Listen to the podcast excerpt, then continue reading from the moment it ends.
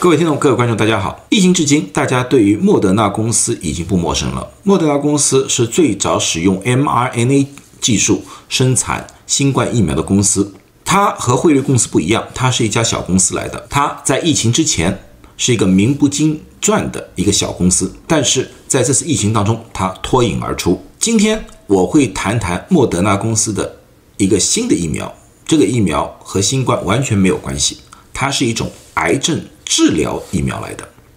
关于癌症疫苗，我过去做过一个专门的讲座，大家有兴趣的话，我在这上面放一个链接，大家可以去看一看。那么今天我大致的和大家总结一下，癌症的疫苗分两种，一种是癌症的预防性的疫苗，一种是癌症治疗性的疫苗。预防性的疫苗最主要是针对于那些由于病毒感染而造成器官癌变的一些疫苗，这些。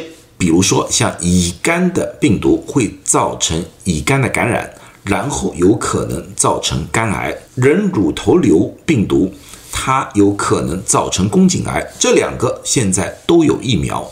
当我们预防了这些病毒的感染，那么也从而可以预防或者说减少这些病毒所造成的。癌变的可能性，这是预防性的；治疗性的疫苗就不一样了。很多癌症并不是病毒引起的，很多癌症是人体的细胞进行了癌变而产生的。这些癌变的细胞会产生一些比较特异的蛋白，而这些特异蛋白在人体的免疫系统正常的情况之下，会攻击这些特异蛋白的细胞而把它们消灭。也就是说，他们会主动的去消灭。癌变的细胞，但是当人的免疫系统下降，特别年纪变大的时候，免疫能力下降的时候，那些癌细胞就有各种方法躲避人体的免疫系统。这个时候，如果说有一个疫苗可以训练人的免疫系统主动的去捕捉这些变异癌细胞的话，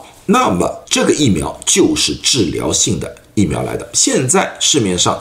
有这样的疫苗，这个疫苗也是一种是治疗前列腺癌的一个疫苗来的。那么在过去的视频里面我也讲过了。那么这一次是完全不一样，这一次是莫德纳公司用 mRNA 技术生产的一个完全全新的一种疫苗的手法来的。莫德纳公司在二零一零年成立，他们。完全是以 mRNA 技术为核心技术的。当时他们的目标非常远大，他们想用这个方法治疗心血管疾病、代谢、肾脏疾病以及各种癌症。但是他们各方面的在治疗方面的研究，在2014年基本上都是失败的。那个时候，他们转向研究 mRNA 疫苗。为什么？因为他们发现人体进行了 mRNA 治疗的时候会产生抗体，所以触发了他们的灵感。他们认为这个是一个很好的制造疫苗的一种手法，所以从2014年开始，他们已经进行了各种疫苗的研究。当然了，一个疫苗的研究，我们知道平时的情况之下，往往需要五年以上的时间才能上市。这次由于新冠给了他们一个机会，所以说这一次可以让这家公司占领了很多市场，同时也让这个公司有了很大的牟利，从而可以进行新一波的疫苗的研究。这一次他们推出的疫苗的研究就是。一个癌症疫苗，这个癌症疫苗最主要针对的对象是黑色素瘤，而这个疫苗非常不一样，它是叫定制疫苗。定制疫苗就是说为每一个患者量身定制，因为每一个患者的癌变是不一样的，每一个患者的癌细胞里面的特定蛋白是不一样的，所以说他们用。mRNA 技术里面的一个特异性，就是他们可以很快的制造疫苗，利用这个方式为每一个患者量身定制，从而使这个疫苗更加有效。它这个用药的方法，就是把这个疫苗和另外一种免疫疗法。关于什么是免疫疗法，我这上面有个连接，我过去详细解释解释过。免疫疗法的药物叫做 pembrolizumab，共同使用。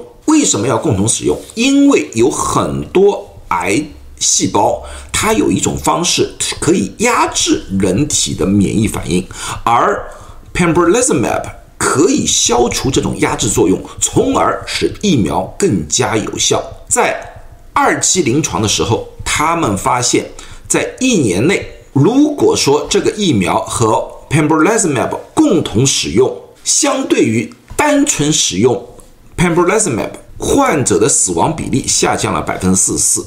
啊，这里我必须要强调一下，这个是莫德纳的一个新闻稿来的，我还没有看到一个具体的临床报告，所以说这里面是不是有一些细节他们遗漏了，或者说没有说出来，我不知道。但是如果说一旦有了最新的消息，我会和大家分享。